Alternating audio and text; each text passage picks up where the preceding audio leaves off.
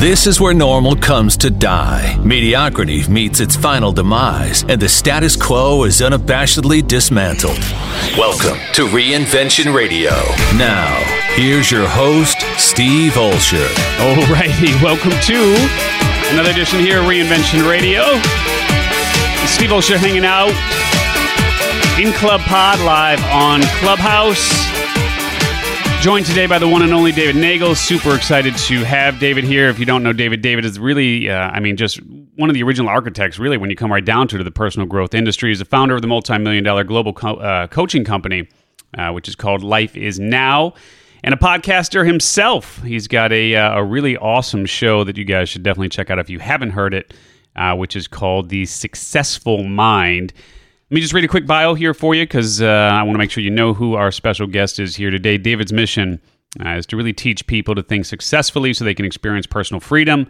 Being in the coaching and mentorship industry for more than 20 years, David has helped tens of thousands of students from across the globe and, as I said, is really one of the architects of the personal growth industry. He started his podcast back in 2018 as a way to reach more people with his teachings and He's amassed over 1.8 million downloads. So, really honored to have David here and want to definitely talk about all the ways. I mean, so many things that you've done over the years, David. It's really an honor and a, and a privilege. I know you help people gain confidence and find the right mindset to increase their revenue, turn their endeavors into seven and eight figure ventures, and, and, and much, much more. So, man, I got to tell you, dude, I've been following your work for a long time. And uh, when Kelly said we're going to have an opportunity to sit down and uh, and chat with you, I, I was just like, absolutely. I jumped at the opportunity there. So, David, how you doing, man? I'm doing great, Steve. Thanks for having me. Really appreciate it. Love your show. Yeah, well, really great being here and uh, hanging out with us on Club Pod. And so, what I want, what I want to go ahead and do here is, I just want to start with mm, because it's it's an interesting story that a lot of people don't know. You never finished high school, right? No, I didn't. yeah. So, I mean, there's a lot of people who sit there, and especially today, which is really interesting how things have kind of come, I don't want to say full circle, but look, we're, we're in a, like my child right now, I've got two boys. Uh, actually, I've got a stepson. He's 35. He's a grown ass man at this point. But the, uh, but my boys are 17 and 14, and my 17 year old is just about to enter into his senior year uh, of high school, and we're starting to think about college. And now I'm starting to think about college. Like, does college even make sense anymore in the world that we live in right now? And and I'm not sitting here trying to say, look, you know, don't don't get an education, don't do this, that, and the other. But I mean, you're a perfect example of someone who doesn't have a college degree, and yet by so many measures, and maybe we'll even talk about your definition of success, but by so many measures, you're incredibly successful. How, how did not finishing high school. Do you think how how do you think that mm, really shaped you into the man that you are today? Well, probably through pain because um, my parents uh, got divorced when I was like 13, and I found myself on the streets of Chicago, kind of raising myself in a in one way or another. I got married early, um, started having a couple of children, uh, and just kind of followed this uh, idea that I had heard for you know one generation to another. Anyway, found myself in a position where I could not live up to the responsibility that I created. And I was horrified, absolutely horrified by it. And for two years, it kept getting worse. I went through a bankruptcy. My car was repossessed. We had to leave our apartment in the middle of the night to move to a neighborhood that we could afford to live in, which was not good. Living next door to a drug dealer, it was bad. It was really bad. And every day I would come home from work and and here's my job at the time. I'm driving a forklift uh, in a food warehouse, and I would come home and literally break into tears because I could not understand how I got here. So I kept thinking, how do I change this? How do I change this? How do I change this? And the only thing that could come to my mind was, well, you should have went to school. So I would ask people, what do you think I should do? And they said, well, here's the problem. You should have finished high school and went to college, but you didn't. So just work for as much overtime as you can get because you're not going to get a job anywhere else. And that wasn't satisfactory to me. So it caused an intense amount of pain in me uh, where eventually I got to the point of I had to change something. Well, that's obviously that's like a cliffhanger. Like, so what did you change? What happened? But I mean, look, the, there's there's so many different directions I want to go with this. But I, mm, please finish the story. What in your mind had to change? And then I'd love to to just have that conversation, if you don't mind continuing yeah, down that path for a second around around education. Because I, I know from uh, all the things that I've read and things that I've seen about you, like just that, and, and Jim Rohn, of course, and others, Zig Ziglar mm-hmm. talked about this for so many years, you know, in terms of the self education movement and why that's more important perhaps than the formal education movement. But what what had to change, what did change, and then I, would love to get your take on it, especially since it's so near and dear where I'm at right now. Like yeah. trying to figure out if we got to put our kid into school or what we need to do. I think first of all, I think that it depends on what the child wants to do. Is it is it you know like if they're going to be a doctor or a chemist or something that requ- requires a formal degree, they're going to have to go through the educational system to be accepted into the realm of what they want to do. But for many people that just want to be a business person, it's completely not necessary. Um, and in fact, it's actually crippling in many ways. So the, the, the place that I found myself in was I had I had literally gone to work one day. I was I was pulled into the office twice, reprimanded really bad. And I was I was so angry, I was upset, I didn't know which way to turn. I just started my day and I was working and like literally something fell over in the trailer and I just broke down and started to cry because I was driving a forklift, I was loading trailers. And I just started to cry. And I I literally had like an emotional collapse over a period of about a half an hour. And I, I, I was like, what am I doing wrong? How the hell do I get out of this situation? And a voice in my head said, David, change your attitude and that was all I heard. But it was so distinct. It was actually like, to this day, it, I feel that it was almost outside of me. Um, anyway, I listened to it and I thought, okay, so if I'm going to change my attitude, if that's something that could possibly get me out of this, which I really didn't think it could, I had no idea how changing how I showed up every day could totally change my situation around, um, would actually work. Let me. What would I in, change it to? Yeah, can I stop you right there for a second, David? Because yeah, I'm curious. Yeah. Like, so for so for many of us to make those sort of changes, we have to have a at least an understanding of what that means, or a role model, or or someone who we can point to and say, "I want to be like that." Did did you have like was your family? I, I mean, you were living no. right. So how how do you even know what that looks like? I didn't. I didn't. But the question that I asked myself was, what do I change my attitude to? Because I didn't know how to change it.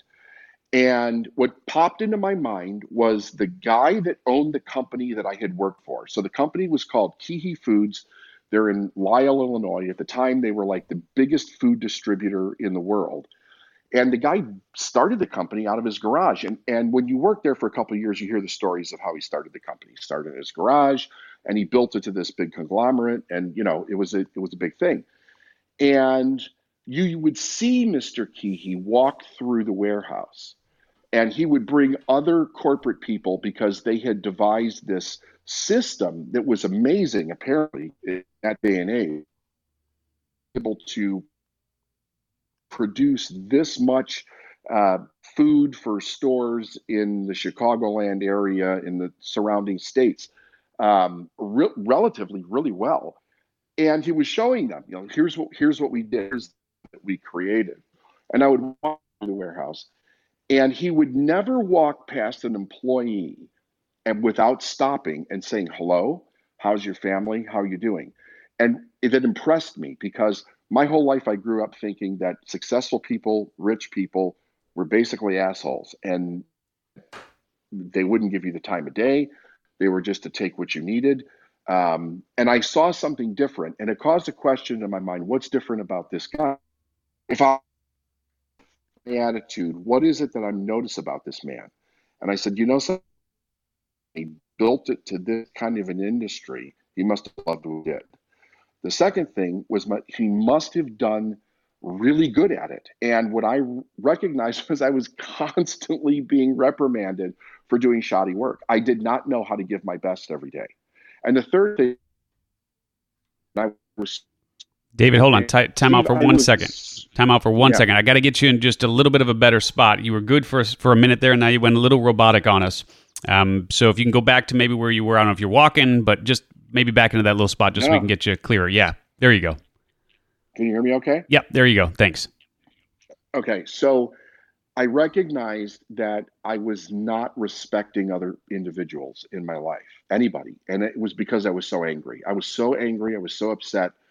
Things were continually going wrong. I didn't know how to change it. So I was not treating people well. And it was because I wasn't treating myself well.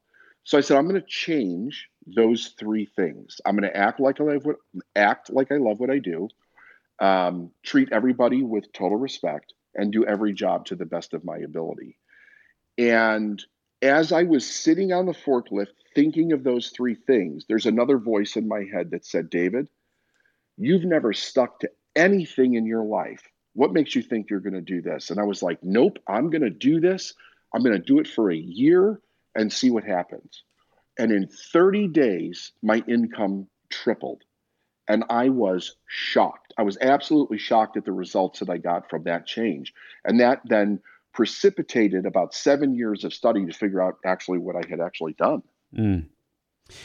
Really interesting. And, and, what I want to make sure you guys uh, have an opportunity to do here is, is ping some people into the room. Uh, it's a rare opportunity to talk uh, with really one of the originators, one of the original architects, if you will, of, of the personal growth industry here. So for us to be able to have this time with David Neagle, I mean, it's it, it's pretty rare to, to be able to do this. So um, let me also do this, which is I want to make sure that I give my cohorts here the opportunity to, to be a part of this conversation. I don't want to hog the microphone because Lord knows I can. Um, and and lots of things to circle back to. And we're talking about creating unstoppable success.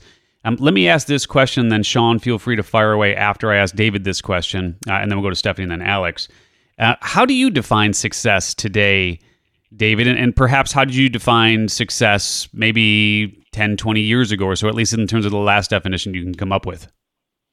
Well, like 30 years ago, actually, success to me was a destination. It was something that you eventually reached in your life. And over a period of time, I learned that's not what it is. It's about finding what you love to do, staying on that path, being consistent and committed to what it is that you're doing every day, and consistently getting better to the point where you can create what you want and what you need whenever it is that you need it, including money. So it's changed dramatically for me over the years. Yeah, and and so one of the definitions of success that I really like uh, is having the the courage. I got to get it out correctly here. Having the courage, the determination, and the will to become the person you were meant to be. So, do you do you feel like you are that iteration in this moment? Do you feel like you are the person you were meant to be, as as as close to that as you possibly can be in this uh, at this moment in time?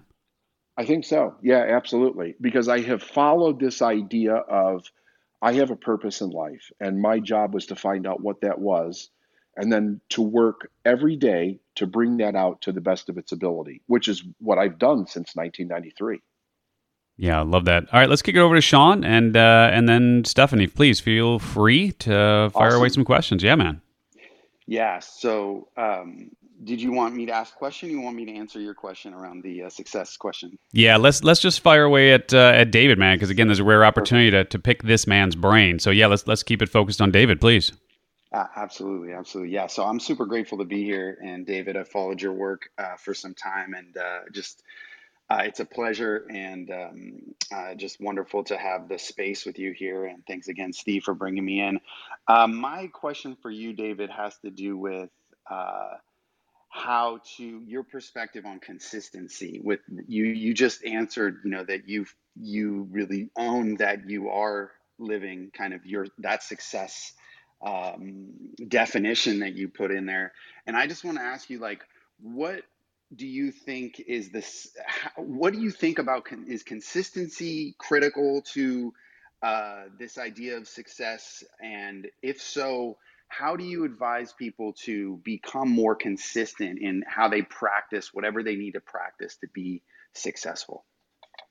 Sean, thank you so much for the question. And the answer is yes, it is absolutely critical. And what I work with, uh, with individuals that I've worked with for, for numerous years, is the place at which they stop in their consistency. Um, because that was the biggest problem that I had. Like, I would get an idea and then I would move forward and completely stop, whether it was fear or not knowing what to do or paying too much attention to what other people thought in my life. and I was stopping, stopping, stopping, and I did not understand that the answers were beyond the place that I was actually stopping in my life. So it took real courage to break through those places and go past what other people said you couldn't do or you couldn't be or you couldn't have in your life. And when I work with individuals, I always ask them as a as, eh, what's in, what is interesting about this is everybody has a sabotage pattern. Where do you stop in your progress toward what it is that you want to be, do, and have? If you can identify how they stop, you can bring consciousness to what's going on in that moment and help them break through it because their success is on the other side. Where they're stopping has to do with their history, what they've been told, the stories that they've developed, the pain that they've experienced, the failures that they have experienced. That's all history. So it's moving them beyond their history to keep moving toward the new idea and the the the, the recognition and the resolution and the results that they actually can get in their life. Yeah, that's a great question and great answer. Sean, did you have anything you want to follow up with before we uh, kick it over to yeah, Stephanie? Yeah, please. I would love to ask one more thing. Sure. And thank you so much for that uh, that answer, David. Um, I wonder uh, what you would say when you know you've done a lot of personal growth work and you understand the idea of basically taking on the mindset of being already where you want to be, right? Like assuming that you already have what you want and working daily on visualizing or embodying or getting in the feeling tone of that thing. Um, how to deal with the part of the mind that wants to bring you back to sort of, you know, sort of quote unquote reality. If there's this sort of part of you that sort of doubts a little bit that that's going to work, and yet you know from everything you've studied and from everything you've experienced that it, it does but there's still that sort of nagging doubt. How do you crush that doubt and really officially say okay i'm going to live into the person who you know consistently knows that when i step into the beingness of what i want that it's you know that it's coming to me does that make sense? Yeah. Yeah absolutely. Absolutely. So a matter of fact that question plagued me for a long period of time as to why does why do human beings stop at that point? When you don't see nature stop there. Nature never questions what it is or what it's supposed to do. And i kept thinking you know this is really interesting. Like if you take a human being out of the environment that they were raised in would they literally stop in the same place? And i don't think the answer is yes because i really believe that whatever it is that created the nature that is around us all over the globe created us. And there's a purpose to that. But nature doesn't stop there, but human beings do. Why do human beings stop there? Because somebody told them to stop there. So I do a teaching called it um, understanding your core wound. What is it that is deep inside your subconscious mind that is causing you to stop in that place and understanding it so that you can literally move forward.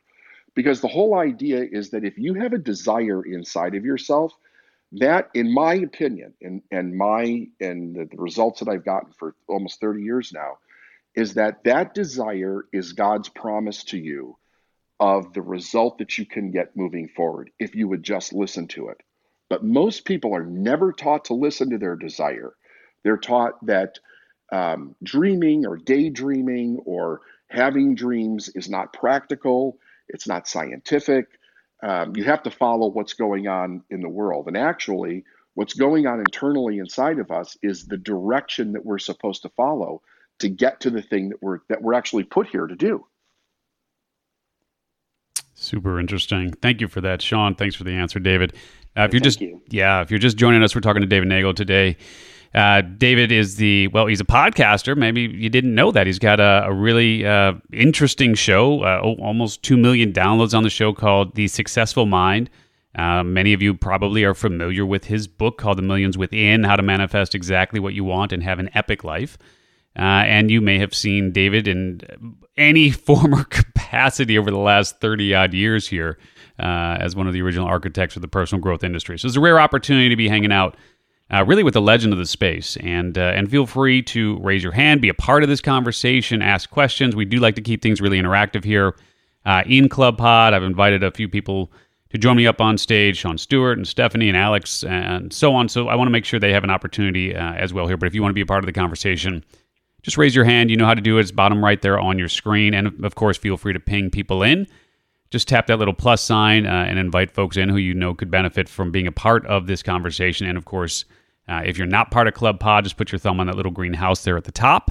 And uh, make sure you join us in Club Pod because we've got rooms going pretty much 24 7 uh, all around the world of podcasts, podcast culture, the podcast industry, and everything related to this world as well, including how to create unstoppable success. And uh, in the world of podcasting, when so many people end up quitting and, and they succumb to that pod fade and, and give up and so on, uh, this is a really timely conversation. So let me kick it over to Stephanie. Uh, and then, uh, of course, Alex, you'll be next. So, Stephanie, please. Hey, David, I'm usually wearing a bright pink shirt, so to speak, on Clubhouse. So it's an honor to be up here with you. And I will just briefly say, Steve, that David Neagle is the reason I am on Clubhouse. I've been following him for 14 years. And one day, about four months ago, he sent out an email to his list that he was going to be coming on Clubhouse. I knew what a rare opportunity it was. So I wound up getting on here. So I've talked with him a few times and been following him 14 years. So, David, I would like to, especially for the benefit of the audience, I listened to your you and Ali Brown's program, The Seven Mindset and Manifesting Secrets of Multimillionaire Entrepreneurs, like back when we had CDs. Still listen to it a lot. And I would love for you to talk to this audience about basically when you knew that you weren't cut out for your job anymore and that you were ready to change your yearly income into your monthly income and beyond. So I would love for you to tell this amazing audience that story. I'd be happy to. Thank you very much. And, and you're taking me back there with Ali. That's that's for sure. That was such a great program that we created. That's that's probably going back like 2006, 2007. Yep. Yep. Um, yeah, for sure. Um, so what was happening with me was I literally decided to start following um, the ideas that were really internal to me, the things that were pulling to me, because the things that I was told and taught to do were not working at all.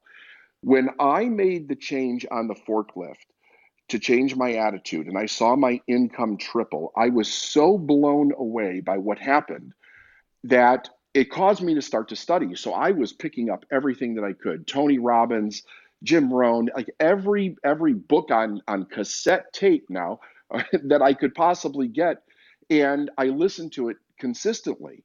So I really started to believe that there was this idea and this reason that I was going through what I was going through, and I needed to understand how to listen to it. And I began to keep listening. I finally met the person that became my mentor, who was Bob Proctor, uh, an amazing man. Like I would not be here today if it was not for him. However, one day he said to me, he said, How would you like to turn your annual income into a monthly income? And when he said that to me, my mind just spun because at the time I was making about 62,000 a year and I could pretty easily see how different my life would be if I was making that in a monthly basis. And then he said to me, You have the ability to do that right now. And that's where he kind of started to lose me because I was like, uh huh, like how, like, how can that even possibly be? But I did have the experience of tripling my income in a month. So it kind of stuck with me like, what is there that is going on that I really don't know about? So as I began to work through that process, what I realized was that the thing that was causing me from keeping my annual income a monthly income was this ingrained ethic of working hard. And I'm not talking about like we need to work hard, we need to be diligent in the work that we do. I completely believe in that. But very often, when you tell somebody from birth that hard work is the answer, hard work is the answer, what they end up creating in their subconscious mind is that if it's not hard, it's not worth anything. And I fell under that spell at some point in my life. I couldn't tell you where, but at some point in my life, I fell under that spell. And what I realized was that the way that I was approaching my business very early on was that I was making everything difficult. And I didn't realize that I was doing that. And I, I challenged myself for three months to get to the place where I could do what he suggested that I could do take my annual income and make it a monthly income. So at that point in time, my income had dropped a little bit. I was about $50,000 a year because I had just started my company. This was like 1999. And I'm working, working, working. The first month, nothing happened. I was so far away from that number as a monthly income. It was it was disgusting. Like in my mind, like how could how could I work so hard and not get any closer to that goal? So then I tried again. And the second month it was the same way. So when I called my mentor, he said to me, he said, listen, he said, I keep telling you, it's easier to make $50,000 a month than it is $50,000 a year. You're not listening to me. So when I got off the phone with him, I thought to myself, it's easier, it's easier, it's easier. What does that mean? It's easier. I'm making this hard. And that's when it first really started to get into my consciousness that I, as a person, and how I was approaching business and how I was approaching my work were actually making things difficult subconsciously. And I started to look at what I was doing and I said, okay, so if I was to make this as easy as it possibly could be, what would it look like? And that month, I reached the 50,000 in the first two weeks and it never went backwards from that place because I got the message, I got the lesson, and the business just took off from there. So that's that's the story.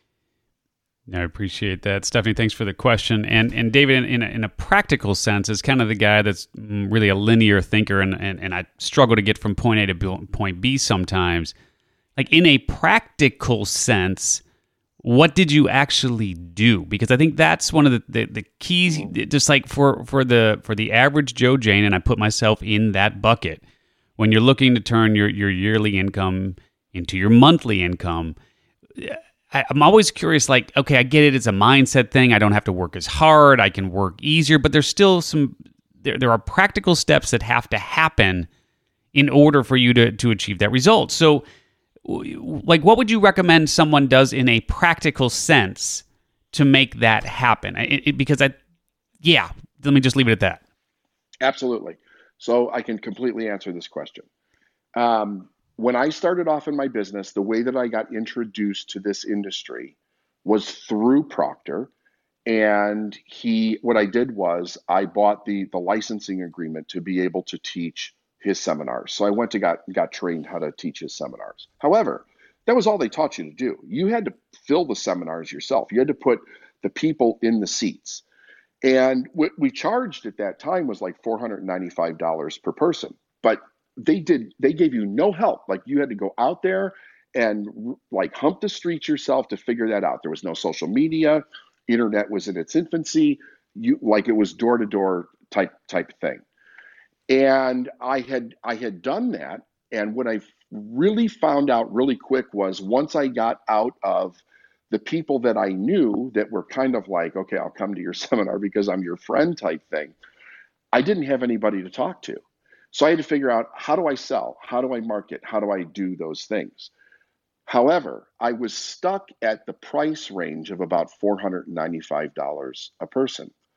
And i realized that at that number with the amount of people that I had on my so called list at the time, if you would even call it a list, there was no way I was ever going to get to $50,000 a month. So I started thinking, okay, well, what would be the easiest way? Like if it was the easiest, easiest, easiest, that like one person would pay me 50 grand to be able to work with me. And I thought, well, that's not going to happen. Like I was not there in my mind yet as that I was worth or what I was teaching was worth 50,000. But I did get to the place where I could raise it to 15,000 because I did see the results that people were getting that I was actually working with. So, so I justified in my mind that it was 15,000 and that's how I got to it in 2 weeks. I raised yeah. my price, but that's where the personal growth part comes in. Yeah. It, is that is I guess at the at the end of the day here, especially in this world of where you're where you're almost selling an intangible, like how do you put a price tag on giving someone their life back right like you, you i mean it's it's such a hard thing to to, to price so especially in the world of coaching and you know any, any world where it's not just like a, a physical product right so yeah. please Yeah, yeah. So it's a good question, and and but actually, it's not that hard. So the question is, what problem do you solve? And I was working with business people, and I was working specifically with the amount of money that they were that they were currently bringing in for themselves. And the question then became, what is it that that person wants? How much do they actually want to earn in their business and in, in, what it is that they're doing in their life? So if that number was above whatever it is that I charged, it was completely well worth it. Um, here's this is this is something that happened to me that really kind of shifted my mind around this. I was working with a guy who would buy and sell land deals to China. And I don't know how he found me or or how he ever got near me or anything, but he asked me to help him. And what I realized was that he did not understand how to communicate with the Chinese in order to do contracts. And what I knew, because of the experience that I had in a previous job that I had working for somebody else, was how meticulous the Chinese were in the every little bit of the contract. And he was not getting this. So I, I really taught him how to communicate with these individuals in order to sign these land deals. And he did $200 million in a very short period of time. And I had only charged him $4,000 to do that. And I thought to myself, that's crazy. Like that's really crazy. Yeah. You just charged this guy $4,000. He did 200 million in one deal. What is the worth of what you taught him? And that really kind of started to shift my mind as to how high I could actually go and what I was charging people. Yeah, that's a great point. And totally, totally can see how the the two are connected in terms of turning your yearly income into your monthly income. When you look at it from that perspective, it's pretty right, easy right. to to to increase by by twelve fold what it what it is that you're charging for that kind of result. I, I don't want to hog everything here, Alex. I know you've been patiently waiting. Uh, Nick and Angel brought you up as well.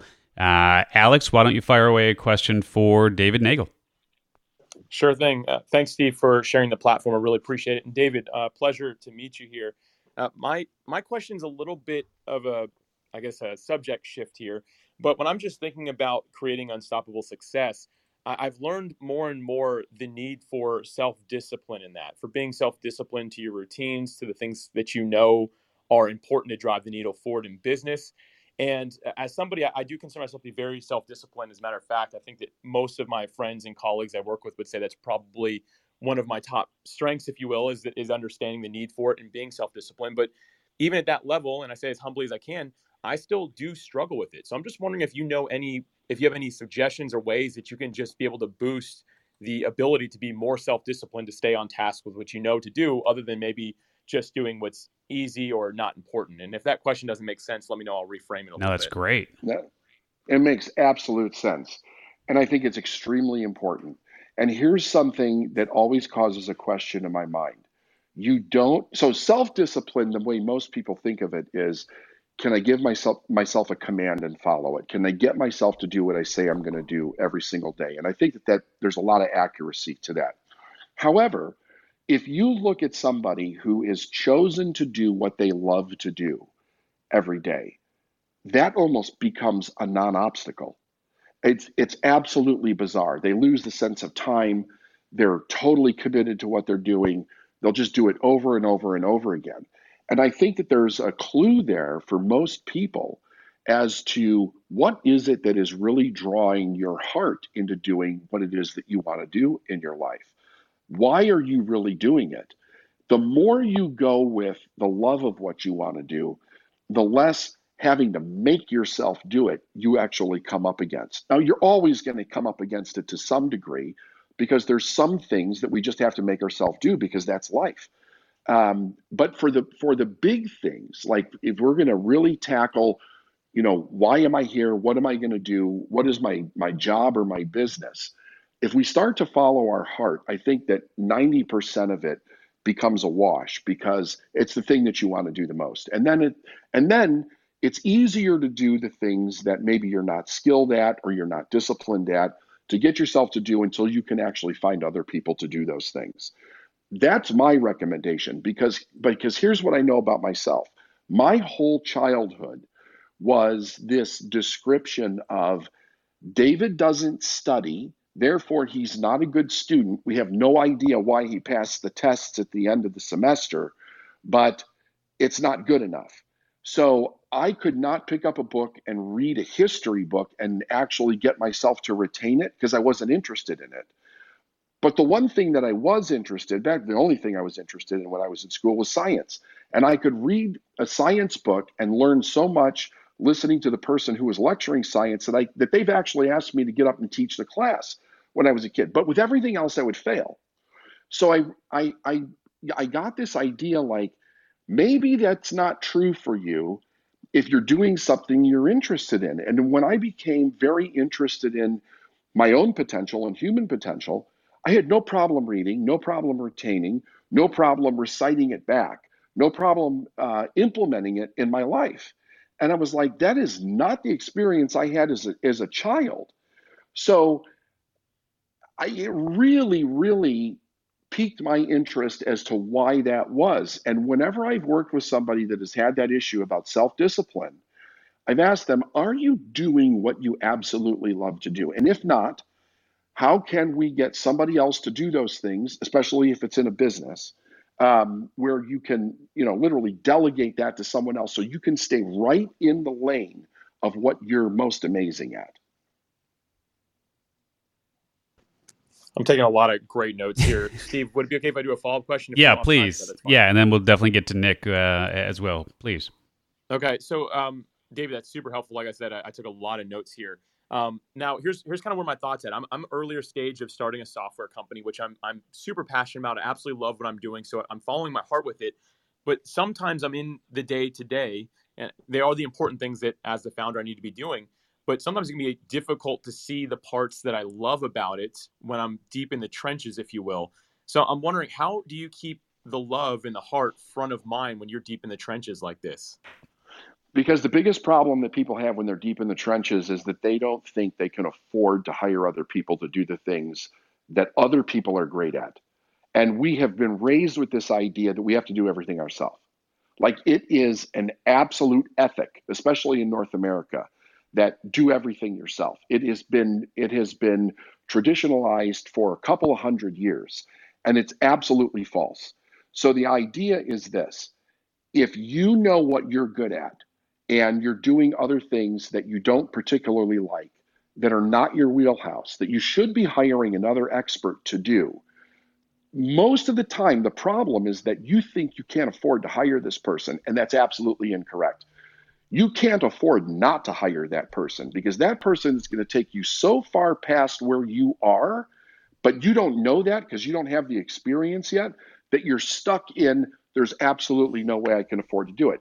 And with everybody that I've ever met in 28 years, that has been the principal reason that they won't hire somebody else is they don't think they can afford it. They don't know how they're, how they're going to pay for it based on where they at where they're at in their business at that time. Yeah, I love that. You know, and it's and it's interesting too because there this is a maybe it's maybe this is just me. okay. I, I, won't put this in, in sort of the euphemistic we here. Maybe this is just me. But I, I, I do know and follow up on this segues nicely into what you're talking about here, Alex. And then I promise, Nick, you're you're up on this. Um, you know, one one of the things that for for me, I know to be true is that I'm here. Like we're having this conversation because I, I've survived my worst day. How do I know I survived my worst day? Because I'm here and I'm and I'm having this conversation with you, right? And and so it's interesting because no matter what, I mean, really, yes, there are some there are some extenuating circumstances where people literally fall into hard times and end up in the streets and you know that does happen and I'm not trying to make light of that.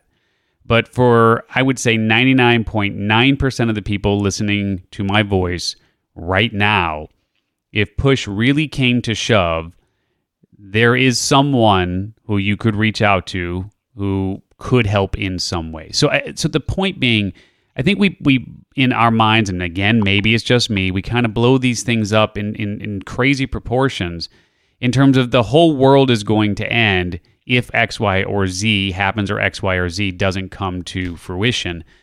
So, how we're here, we made it to this point, we survived. How do we let go then of that that last little bit that's holding on to our just simply going for it, whatever that it might be? okay, great question. First of all, I don't believe anybody ends up in the street unless they choose to be there. Okay, I'm I am not in the victim mentality at all. As human beings, we have got to realize that we have stories that have been projected into our minds by other individuals that cause us to stop in places that we think we can't move forward from. That does not mean that is the end all. So, um, one of the things that I learned very early on was that if you have a desire for something, the opposite side of that, based on the law of polarity, which is that everything in the universe has an equal and opposite side to it, must be here. I want everybody to really think about that. It doesn't matter what you need, what you want, or what you desire. If you know what that is, the other side of it must be here. It's like the answer to every problem is here in a solution. And everything that is based on that law is connected to one another. So you can't have one side without the other. That also means that the other thing that you need is already here and it's closer to you than you think. However, human beings are really interesting creatures because our the way of the way our, our brains actually work. If we get indoctrinated in a way to see the world um, that says that the world is one way, that's all we'll see. That is the only thing that we'll see. If we see everybody's in poverty, that's what we'll see, and we'll see all the reasons for it. So if you see that you can't do something because your parents couldn't do something, or there were horrific uh, stories about people that went broke, that's all that you'll see. It doesn't mean that the other side is not here, but understanding that the other side is here can can be a tool, if you will, to say, okay, listen, this may be the only thing that I see, but that doesn't mean it's the truth. The truth is, if I'm experiencing one side of something, the other side must be here. You can't have anything without the opposite side to it. And if the other side is not, if the other side is here, why am I not seeing it? And that was the, the lesson that I learned when I was on the forklift and I tripled my income because the opportunity to do that was around me for two years. And I did not see it as an opportunity or anything else. I just didn't see it. All I saw was how miserable I was how stuck in my problem I was, and how do I get out of the specifics of my problem. I couldn't see beyond it. But when I changed my attitude, it totally changed my perception of what I could see. And all of a sudden, I saw another opportunity that was in front of me that I could previously not see. And it allowed me to go from one place to another instantaneously. And that's what I've been doing with people for 28 years. Yeah. The other side, the opportunity, the the the results, the resources, the money, the people, they're all here, but you have to give up holding on to your story about why they're not. Wow. Hope you guys heard that. That I mean, just so profound there. Thank you for that. If you're just joining us, we're hanging out with David Neagle here.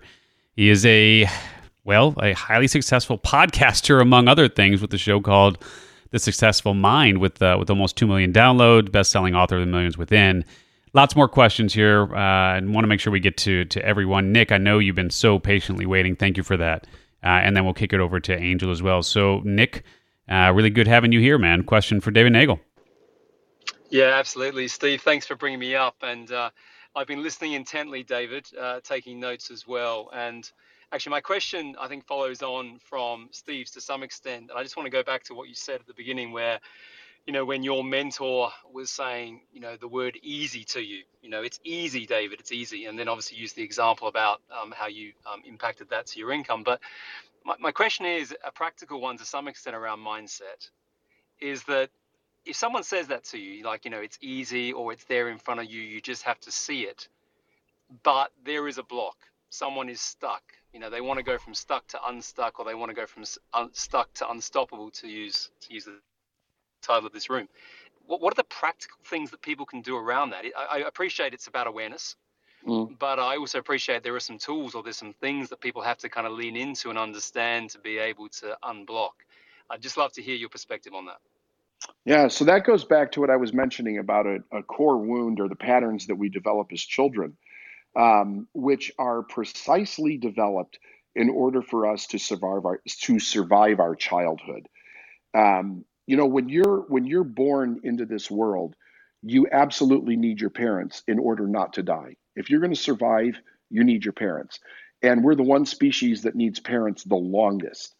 So, what ends up happening is that we begin to model and pattern after our parents, whether we like them or not, has nothing to do with it, for our survival. But in the patterning of that, what we end up giving up is the authenticity of ourself. The more we give that up, the less we know about ourselves as we move into our adult being. When we move into our adult being, well, then what do we have? We have the patterns that we developed to allow us to survive our childhood. But that does not work in adult life because when you move into being an adult, your parents are no longer the authority of what you do. You are. But if you don't know that subconsciously, you will continue to follow the pattern that your parents gave you and that you developed all of your childhood. So when I when when my mentor was saying to me, David, it's easy, David, it's easy, the first two months, I mean, I was pissed. I thought, oh, this guy's just making fun of me. Like he like this is a joke to him. Of course it's easier for him. He's a multimillionaire. This is not easy for me. But when I realized that the reason I was so stuck on making things hard was because that was the pattern that my father had developed in his life. And that's what he had told me all of my life. And the reason I was so hooked into the pattern of making it hard was because of my relationship with him. Then I was able to realize what I had actually done and why I couldn't see it. So that did come a little bit later, um, but but but honestly, whatever pattern you're hooked into that is keeping you where you are is because you have an allegiance to whoever you agreed with in order to adopt that pattern. And most of those agreements, like quite honestly, they're subconscious. They're not they're not conscious. But what you do know is that if you don't have a if you if your pattern is not allowing you to move forward, it is definitely hooked to someone in your childhood. There's no question about it. Sorry, Steve, can I ask? yeah, please. Well? Sure. Yeah, I love this, by the way, David. So, so part of what you said there is awareness and realization. Get that? Is is that enough? I mean, once you realize that that's happening, is that enough to move forward, or is there something else that you need to do to kind of lean into that to maybe believe that there is a, a different way of thinking or a different pattern that can then affect you? it's absolutely not enough. This is a great question. So, the, what it really comes down to is how much do you want something different in your life?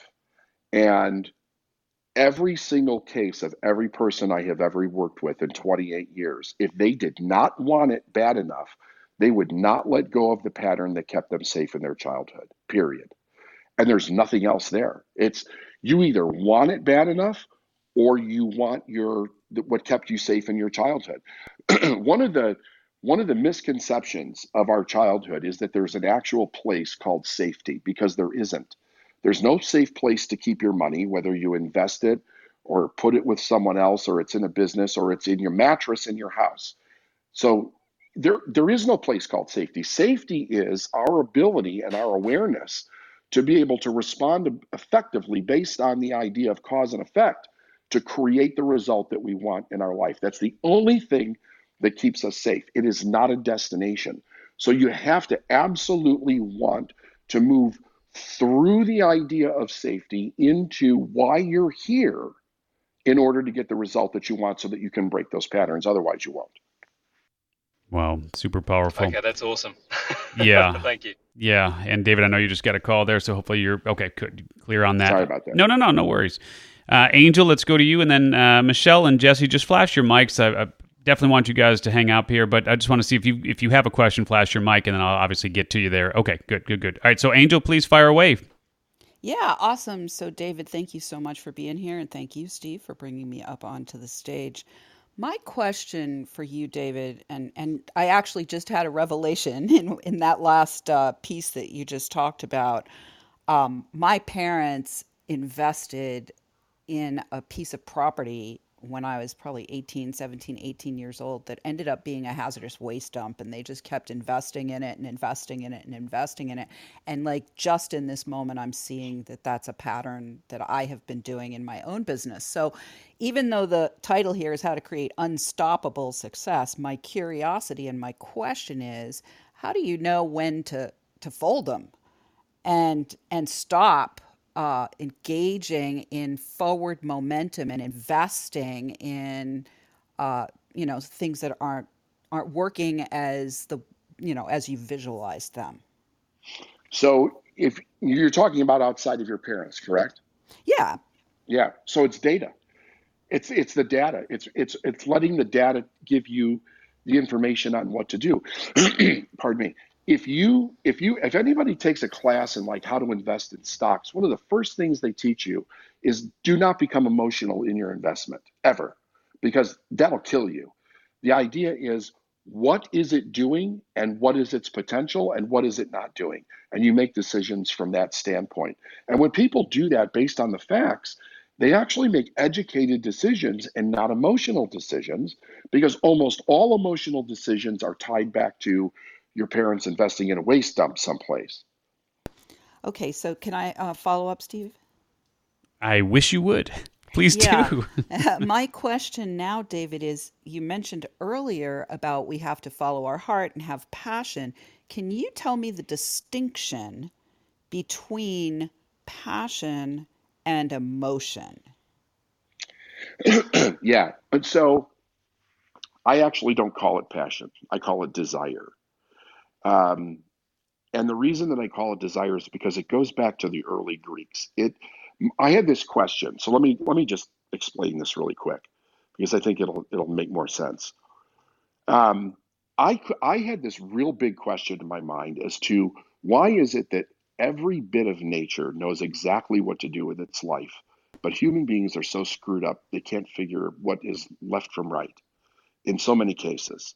It didn't seem to make any sense to me. And I ask myself, is it that we don't have the direction that is in us when we're born, or is that nobody is telling us that we do and we don't know how to follow it, and they're actually telling us to follow something else? So I did a tremendous amount of study around this, and I did a tremendous amount of working with other individuals around this. And I came to the firm conclusion that we absolutely have that direction in us, and it starts to become known as the desire that we feel inside of ourselves. But that is different than just wanting something or needing something. Desire is something that you seem to be emotionally connected to that you feel like you absolutely have to have, but it doesn't need to make logical sense because the universe works in a way where it's got to get you back on your path for your purpose. So, very often, logical sense in our mind has a lot to do with the way our parents told us life works, the way they told us money works, business works. Excuse me. If we follow that only, we're apt to stay exactly where we are. But desire will always take you in the right direction for what it is that you want if you're willing to let go. So I don't use the word passion, I use the word desire. And I think that when you when you when you ask yourself this question, what do I think about in my secret thoughts? The thoughts that I don't tell anybody about, the things that I want to be, the things that I want to do, the things that I want to have. That's where the answer is. It's in that place. Because the reason you don't tell anybody about it is because you worry about what other people think based on how you were raised. Interesting. Thank you, David. Yeah. You're welcome. Yeah, super powerful here. All right, let me let me do this, David. Before um b- before we hit the top of the hour here, I want to make sure because um uh, yeah, um, are we okay to go a little bit past the top of the hour, or do you have a hard cutoff?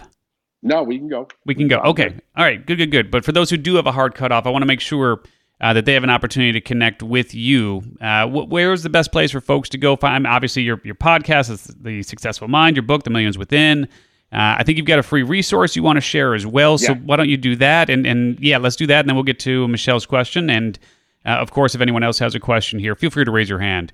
And uh, mods, I'll, I'll, I'll manage that, so I'll bring people up here. But yeah, feel free to join the conversation. But yeah, David, if people want to get in touch with you, what so should what they do? They can do oh, absolutely. So what they can do is they can DM me on Instagram. I just got done teaching this to a couple of thousand people, and they type in the word grow. If you type in the word grow, we'll give you the recording of that teaching that I did, absolutely free of charge. And you could hear much more about this in a more formatted way that that makes really logical sense step to step to step. So it's my DM my Instagram grow and you'll compl- and you'll get it. We'll send it to you. There you go. Awesome. Uh, all right, Michelle, please fire away question for David Neagle. Amazing. Thank you, Steve. And good to see you, Sean. David, this is my first time meeting you virtually, hearing about you, and I hopped over to Instagram. I love the content that you're putting out. I wish that I had been here for the whole interview. Um, but I'm going to ask my question, and if it's a repeat, um, I can pivot and ask something different. But um, on your Instagram, you have the laws of um, the universe and the law of perpetual transmutation. Um, I was reading the quote that you have with it. It says that um, it's the law that states that everything is constantly moving from non form to form and back again. And it's the creative process and also explains prayer. I'm an artist and I'm a creative. Could you talk a little bit more about that? Because it's super fascinating to me. Thank you. Yeah, yeah, thank you, thank you. I'd be, I absolutely be happy to. So it's a it's a fascinating law. First of all, there's seven laws. There's seven universal laws, and you will find those laws validated in both science and religion anywhere that you go. Um, the perpetual law of transmutation of energy is basically so. Let, so let me let me help. Let's think about this in a real simple way. If you think about rain, um, you have water that exists on the earth, and as it evaporates, it turns into a non form and then becomes etheric. And as it becomes etheric, it, it condenses as it cools, it turns back into a form and it falls back down to earth. You also have the seasons of the year. As we go through fall, the leaves turn, they change, they drop. Those leaves then turn into um, you know, basically food for the earth, and we have great soil because of it, and then new life springs from it. With human beings, we have something that I think is one of the most fascinating things that is not talked about all that much, and that is our imagination. It is one of the faculties of our conscious mind, and most people don't even know what the faculties are of our conscious mind. Matter of fact, I was at a seminar one time with Bob Proctor where there were 2,000 school teachers, and he asked them, Do you know the faculties of the conscious mind? And not one of them raised their hand what was interesting about that is if they don't know it, how could they actually teach it to our children? But one of the faculties, one of the most important faculties, is imagination. And imagination is our ability to build an image of something that nobody has ever seen. And I love to use the, the story of, of Edison when he created the light bulb, because we all know what the light bulb is. But what most of us don't realize is that before Edison had an image of a light bulb in his mind, nobody had ever created a light bulb before because it was like you couldn't ask somebody else like what do you think about if i create a light bulb? It's a little bit different than what you created but you know it'll do this. There was nothing. We had candles and we had oil lamps and gas lamps. That was it. No electric light. So he has this image in his mind and the story is that it took him a few thousand tries or whatever it was in order to actually create it through the scientific process um, so that we have it on Earth. But here's something else that's really fascinating about this story. When Edison created the light bulb, nobody had electricity going to their house. Like there were not there were not uh, electric generators that or wires or anything that was sending electricity to people's homes. He created this bulb first as the desire for human um, evolution, you know, like societal evolution he had some kind of idea in his mind that this is where we were going and he needed to like the world. So when he did this, it created a desire in everybody else to want this, which then caused us to do things that most people wouldn't be interested in from the, from the very beginning anyway, which would be, you know, creating generators that would create electricity like in Niagara Falls and and and all the funding that it took to be able to wire um, people's homes, but it didn't exist before he had the image in his mind. And if you think nothing that humans have created was ever here until it was an image in somebody's mind. So if it's an image in somebody's mind, where is the information for that? Where does it exist? Because human beings are not the first thing in this universe, right? Not by a long shot. It exists in the universe. The information is 100% equally present in all places at the same time. If we tap into that image in our mind, from our desire and we build a very clear picture of what we want, there's no question that what human beings have the amazing ability to do is to create from the no thing. We can create from the universal intelligence and bring that intelligence down into the physical reality that we're actually living with. And the more we create, the more we understand that we can create. And we keep pulling that information from the universe, and that allows us to expand um, socially and globally. Wow, super powerful. Yeah. Michelle, you good on that? Great. Thank you. Yeah. Wow, really good. Sean, anything else? Uh, I see you flashing the mic. I know that's just applause, but I want to make sure you have an opportunity. Yeah, please, Sean. Yeah, I would love to. Thank you so much, uh, Steve and David, and all the great questions. Just insanely amazing. I am I'm I'm buzzing with all kinds of insights. I have just a follow up because I've studied Bob Proctor for a long time as well, and uh, I know you have um, you know worked with him, and and you you really have brought a whole nother level to that. Um, to that uh, breadth of knowledge. And I wanted to just ask you because you brought up the core wound as the thing that basically we're attached to that needs to be let go of that story as kind of the breakthrough uh, sort of the source of the breakthrough sounds like at least from this conversation. And then there's this other thing that bob has brought into my awareness very much so lately which is the self image and the idea that we will never go beyond our self image we'll never create success beyond what we see ourself as and our self image and so i have been working on you know what i want what i need to do to really step you know you said you really need to want it right? And i really want it okay? Like there's no Okay. there's no two ways about it. I, I want to know if the best use of my energy if it doesn't have to be either or maybe it's both but is to you know focus on the transformation of this core wound a or B, work on, you know, really living into this self image, like at a level that I've never really taken the time to develop, like a life script and go deep into it, or if it's both or what, or where you would guide me to just be like, it's breakthrough time, Sean. What do you got to do? Yeah, absolutely. So, first of all, I completely agree with Bob with the self image. Um, the, the there's three basic human needs when we're born, and then it, then it expands to six. So the, the three first human needs are love, security, and self-esteem. Um, love is the connection in which we have with our parents. It allows us to communicate to get our needs met because we're obviously we're linguistically challenged when we're born. So we have to learn to communicate with with mom and dad to get our needs met. And we feel that energy between that interaction. If that energy is calm and we're getting our needs met, then we feel secure. If it's not, we feel insecure. And whether we feel secure or insecure begins to determine the image of ourself that we actually start to develop. So it can go either way and it can change many times over as we go through our childhood, as you would expect, because people change, you know, circumstances change. We have different experiences. So as we're developing as children, we start to develop this internal self image. The problem starts when our image starts to differentiate a bit from the idea of what our parents think we should be.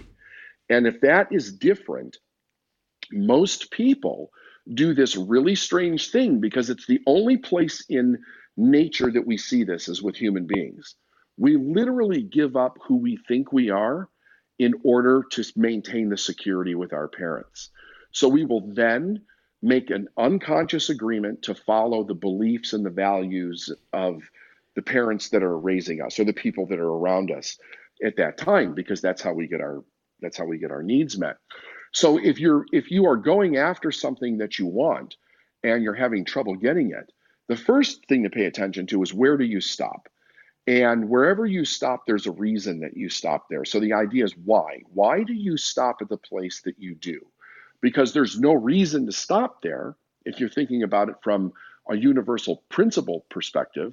There's no absolutely no reason to stop there. Everything that you could possibly want or desire is already here. And as long as you continue down that road, you'll manifest it. And I will say this it doesn't matter whether it's good or bad. Not, I'm totally for good, but we have so much evidence in our history uh, as human beings that the bad can manifest just as easy as the good.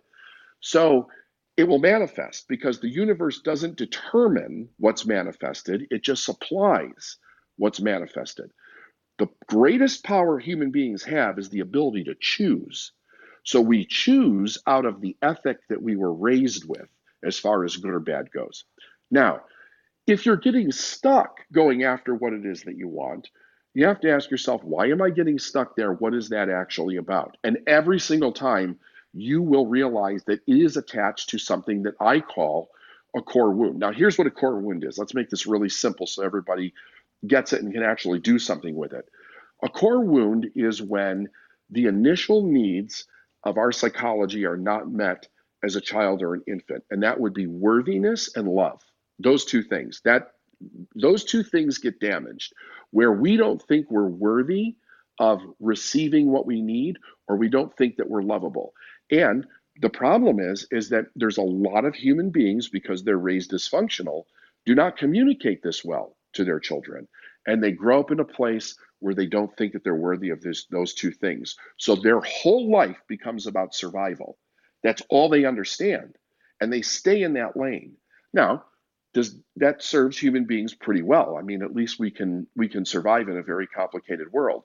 But it's not going to get you to the purpose of why you're actually here so we have to teach ourselves that we're actually worthy, and we have to teach ourselves that we're actually lovable.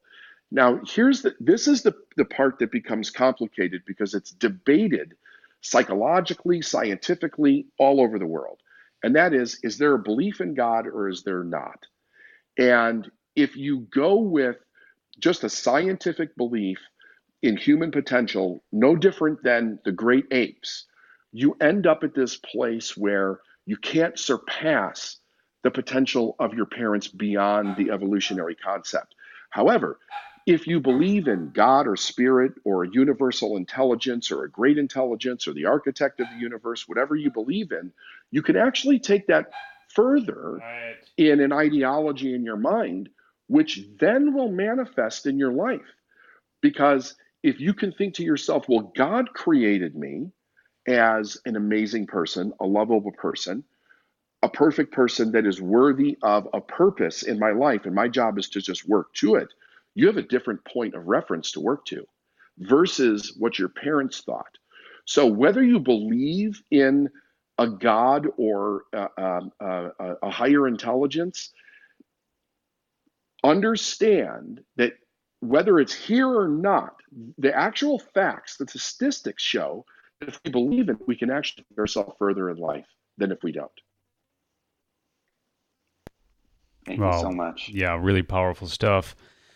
All right, my friends, we're uh man, we we could just go day long, a full day here with you, Dave, and uh, and as much as we'd like to, let's uh, let's do this. Which is first and foremost, if if you missed any of today's incredible sit down uh, with David. Let's uh, let's get you over to Reinvention Radio. We'll release the full episode there. That'll come out uh, in about a week or so, somewhere somewhere around there anyway. But we'll release this full sit down uh, with David Neagle uh, on Reinvention Radio, so you'll be able to access it there on the podcast. Uh, if you're listening to the podcast edition here of Reinvention Radio, of course, definitely come and check out everything that we got going on in Club Pod. Uh, David, once again, if people want to get in touch with you, they should go to your Instagram. They should DM you the word "grow." And what do they get yep. when they get the when they DM you the word "grow"? They're going to get a lesson that I just taught to a couple of thousand people about everything that I've been talking about, but in a sequential order that they can understand and apply. Gotcha. And of course, check out David's really, really, really good podcast, which is called The Successful Mind. Uh, and if you're a reader, check out The Millions Within, which is David's book. Uh, it's about how to manifest exactly what you want and have an epic life. David, anything to add here before we uh, officially wrap it up? The only thing that I would add is don't ever stop where you think you have to because your life is worth much more than that. And Steve, I want to thank you so much for having me on the show. It's been fantastic. Yeah, well, we'll definitely, uh, well, hopefully, if we can get you back, we'll we'll do this again here. All right, my friends, and don't forget before you go, follow everybody up here on stage, including David, uh, for sure. Tap on that handsome face right there, and uh, and make sure you give David a follow as, as, well as all the other speakers and moderators you see up here uh, on stage. Make sure you tap the little green house. Join us in Club Pod if you're not yet a part of the fun there. Uh, and as we always do here, as a way of saying thank you for hanging out with us in Club Pod. Uh, if you're not yet a subscriber to Podcast Magazine, please go to clubpod.club. Uh, and that is a private backdoor link that we use here in Club Pod that will get you a free lifetime subscription to the magazine. So, again, that is clubpod.club. All right, we are going to wrap up this edition here of Reinvention Radio live here in Club Pod on Clubhouse. I'm Steve Olsher. Thank you so much for being here. We'll talk to you guys really, really soon. You just got dismantled. Thanks for listening to Reinvention Radio. For more information about the show and your host, Steve Olsher, visit reinventionradio.com.